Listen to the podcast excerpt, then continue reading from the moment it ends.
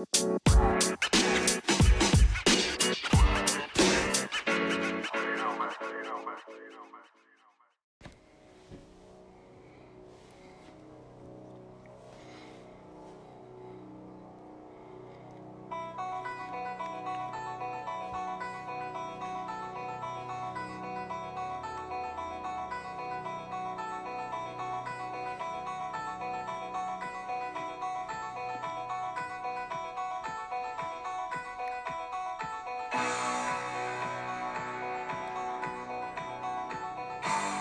Introducing your host of the 10 After 7 podcast from Torrance, California, five foot seven inches, Michael Stevenson.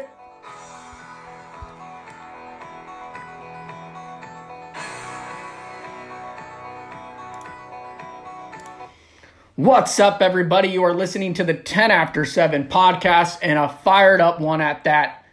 Last night, the debut of episodes 1 and 2 of The Last Dance docu series on Michael Jordan and the 97 Bulls has me revved up. And that intro right there, how can you not run through a wall? I'm going to show you guys a little something. I got a Michael Jordan collage that I've had since I was seven years old. And it's got to get hung up, it's got to be up there. This whole month this month dedicated to Michael Jordan. Here's how I'll start. This docu series, 10 hours long, was made for our generation. Our generation, by that I mean us born in the 90s. If you're in your 20s right now, we didn't get to witness the greatness of Michael Jordan. So they said the hell with it. Let's make a 10 hour documentary. We've been sitting on this footage for 20 something years Let's give it to the guys, the kids who are trying to get to the GOAT table to have the discussion who's the greatest to ever play the game of basketball. And here we have it. Over the next month, we're going to dissect this thing like it's game seven of the NBA Finals.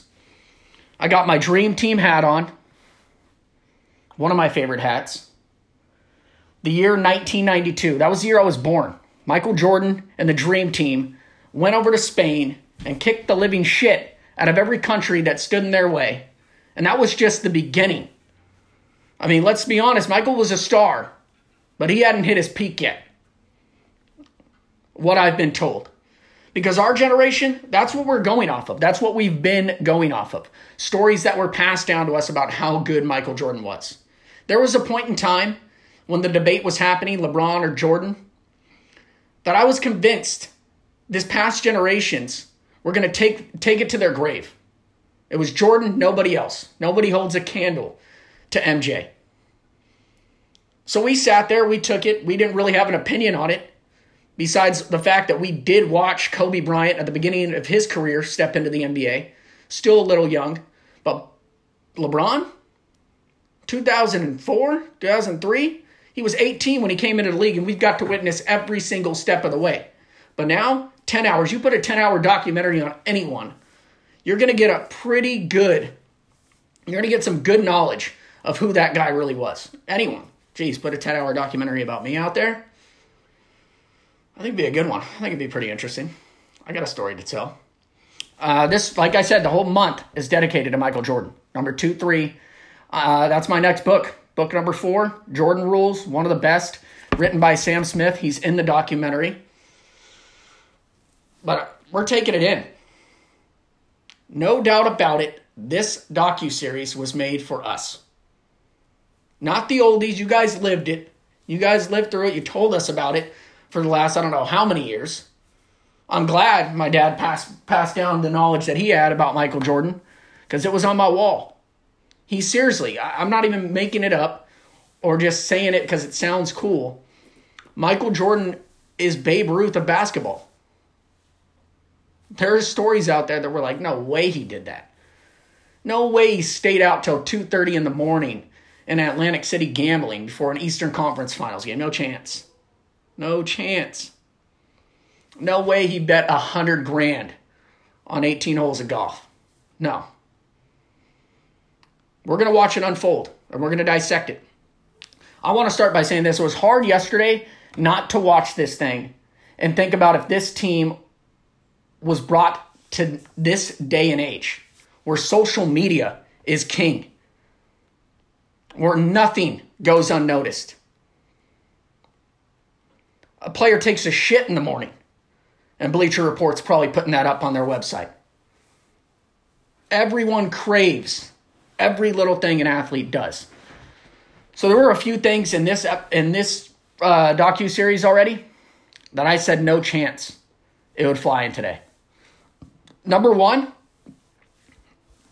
I believe it was in episode one when Michael Jordan, scratch that, it was in episode two. Michael Jordan breaks his ankle his second year into the league. Pretty bad break.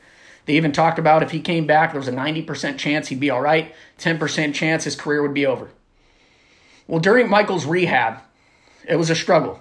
They said his parents visit him a lot, keep him company. And then at one point he said, you know what? I'm going to go back to Chapel Hill. I'm going to go back to school. Little did the team know when Michael went back to Chapel Hill, the guy was running one on ones, three on threes, eventually five on five. Full court, no one there to see it. No Bulls officials knew about it. The guy was playing full on basketball up at Chapel Hill when he should be with his team rehabbing. That's the number one thing that would not happen today. The amount of money these players make, I'm sure I'm sure the fine would be outrageous. Team uh, teams would go as far as cutting a player if he did this on their company time without their knowledge. They talked to GM Jerry Krause about it. He said his heart dropped. They had just found out when Jordan came back that, yeah, he felt okay to play because he's been rehabbing up at Chapel Hill when he told him he was going to go take classes. So that's number one, no chance. Twitter would eat him alive. The team, I don't know if they're, well, it's Michael Jordan. They're obviously going to let it fly. They're not going to tell him what to do. Number two, so Jerry Krause, GM of these teams, he took the L in these first two episodes. And at one point, Scottie Pippen apparently was berating the guy on the buses to and from arenas, and it was bad. Hurtful things were said, and Phil Jackson had to butt in and say, Scottie, you got to stop, man.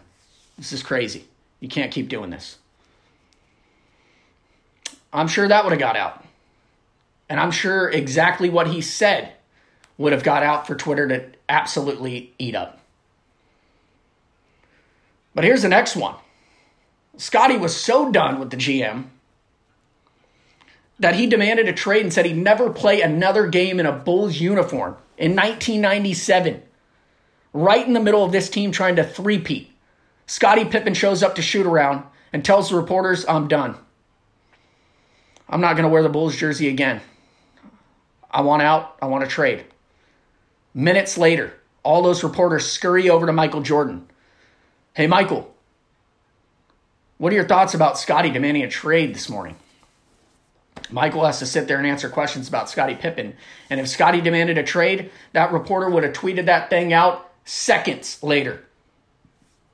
It blows up. Everyone's having fake trades. Scottie Pippen's going to go to the Lakers. Scottie Pippen's going to go to the Bucks. Scottie Pippen's going wherever my favorite team is because we need Scottie Pippen. It don't matter if he's hurt. That'd be all over Twitter. But instead, all this is happening in house. Only these dudes know. Only them. Only Jordan and the reporters know that Scottie Pippen, five minutes earlier, demanded a trade and said he'd never play a game in a Bulls uniform. Twitter would love the 1997 Bulls. I'm not sure this team would survive. Think about all this stuff that we've seen get out, tweeted out by reporters. Whether it happens in a clubhouse, after a game, someone being berated, punches being thrown. Wait till we get to the Steve Kerr episode when Jordan punches him in practice. Imagine that. MJ throwing a punch at little Steve Kerr's face in a practice. Would the Chicago Bulls, that's the question, would the Chicago Bulls survive in 2020 with all the drama they had going on? And added some drama. This is just episode one. We met the characters. I mentioned Jerry Krause's name. Listen, it's tough that he took the L on this one because he's not around to defend himself, and his family's probably having to deal with it. But don't let it go overlooked that he was indeed the architect of possibly the greatest basketball team to ever play in the NBA. They showed how bad the Bulls were when Jordan got there. They talked about him knocking on the door of one of his teammates' rooms, and they were all doing cocaine. There were hookers involved. That's what the Bulls were. And then Jerry Krause walked in and knew about a guy named Scottie Pippen from Little Central Arkansas University, drafted him, drafted Horace Grant, traded MJ's boy Charles Oakley. Years later, traded for Steve Kerr. He is the architect of arguably the greatest team to ever step foot on an NBA court. So I hope that they I hope they soften the blow a little bit. Right now, I know we're to choose sides, and it's easy to say, yeah, we're to be on the team side, of course. He's just the GM. We met the owner, Jerry Reinsdorf. He actually, he's kind of the middleman in all this. Krause wanted Phil Jackson fired. Reinsdorf told Phil or offered him a contract to come back for that final year. So uh, those are two characters. Phil Jackson, we didn't get really into Phil. Uh, he did mention that he agreed with Scottie Pippen. Scottie Pippen was the most interesting part of these first two episodes, I thought. I didn't know much about Scottie. Did not know he grew up with two paralyzed people in his family, his dad and brother. I knew he went to a small school. However, I did not know that Scottie Pippen was severely underpaid. And that's why this whole drama started between him and the GM. I mean, he was there for a long time, six time All Star, I believe. Uh, they said second in points, first in assists, sixth highest paid player on the team, and 122nd highest paid player throughout the entire league. I did not know this about Scottie Pippen. Obviously, we know what happens, but what a cliffhanger to end episode two about Scottie demanding that trade. What's going to happen? And Shaquille O'Neal did the same thing. Scottie Pippen felt that he deserved money. He got hurt and played through it the year before, needed surgery, and said, the hell with it. You know, you get hurt on company. That was Shaq's line. You get hurt on company time, in a rehab on company time. That's what Scottie's doing. And Michael Jordan's not mincing any words himself. Yes, he did say that you cannot speak about Michael Jordan without saying Scottie Pippen. But they go to him during this 97 parts of this uh, this docu series, and Michael says Scottie was selfish. And it'll be interesting to see if any, and I doubt it, if any player speaks a bad word about MJ. Because if MJ's calling someone selfish, the guy left in the middle of their first three-peat to go play Major League Baseball. There are the stories of him staying out till 3, 4 a.m. gambling. He did the next day probably drop 50 and lead the Bulls to a win. And still, that's the most magical thing. You see players today get interviewed, and if a question comes up about Michael Jordan, they're keeping their mouth shut. So I don't think anything's going to come out about Jordan. I don't think anyone's going to say a bad word about him. But that episode about Scottie Pippen, it was cool. And I I believe he's people put him up there, top 50 greatest player ever. Uh, both of them. Jordan says it's his greatest teammate. Who knows what they would have been without him. Scottie was probably arguably the greatest Robin ever. Name a better duo. That's another debate that you could get into and it's a fun one. We didn't, yeah, like I said, we didn't see much of Phil. Uh, I think we're going to see a side of Phil that we already know about. Phil's kind of been open. We know he's the Zen master. I don't know what episode they're going to dive into that. Uh, Jordan, we got into his mentality a little bit. I didn't know Jordan had two brothers that brought the best out of him. They came to blows in the backyard while practicing. Uh, the Celtics series. So after Jordan got injured, rehabbed on his own, He begged to come back, and the Bulls put him on a minutes restriction, seven minutes per half, and he hated it. Absolutely hated it. Thank God for Mark uh, Paxson's shot, John Paxson's shot, sorry, uh, that put the Bulls in the playoffs that second year. And then the Bulls went head to head with Larry Bird and the Celtics. Four or five Hall of Famers on that team. Jordan in game one drops 49 points. They had the golfing story with Danny Ainge afterward. Golf's in betweens game one and two. And Jordan says, Hey, tell your boy, Danny, I got something for him tomorrow night. That something happened to be 63 points. And there's footage of Bill Walton getting furious that Danny Ainge can't stay in front of Jordan. And now he has to guard him. 63, that was Jordan's coming out party, apparently. 49 and then 63. And the Bulls lost that game. The Bulls were t- so bad, Jordan's early years, they lost that game when he dropped 63. And Larry Bird's famous quote that was God disguised as Michael Jordan. You're not going to get much better praise than that. No way. Um, and that's kind of the start of the Bulls' relationship. When Jordan's rehab's happening, the minutes restriction, they start to butt heads there. That's when it soured a little bit. And then it, I love the timeline of this podcast. They actually show the timeline shooting back to 1985, 1997. The one thing about this first two, they teased us. They're blue and they're blue balling us a little bit. It says that they followed the team in 1997 and they're just throwing us little treats. They're not giving us a full blown 30 minute practice of Michael Jordan berating teammates. They showed us a little bit. He was getting on Ron Harper, yelling at Harper for being soft during a double team. We need at least one full episode of a shoot around or a practice where Michael Jordan is ripping into his teammates. That's what I'm hoping for. That's the only bone I have to pick with these first two hours of the docu series. Give us a little more of the live action, Jordan at practice or Scottie at practice. Just give us that. Give us a scrimmage. That's what I want to see. So the characters we got introduced to, Jerry Krause, GM, took the L. We got into the mindset of Michael Jordan a little bit early career, parents, high school, all the way through uh, first two years in the NBA. We got into Scottie, and that that's where the drama starts with, and it's going to lead right into episode three, which I think Dennis Rodman is going to be the highlight of episodes three, and I cannot wait for that one.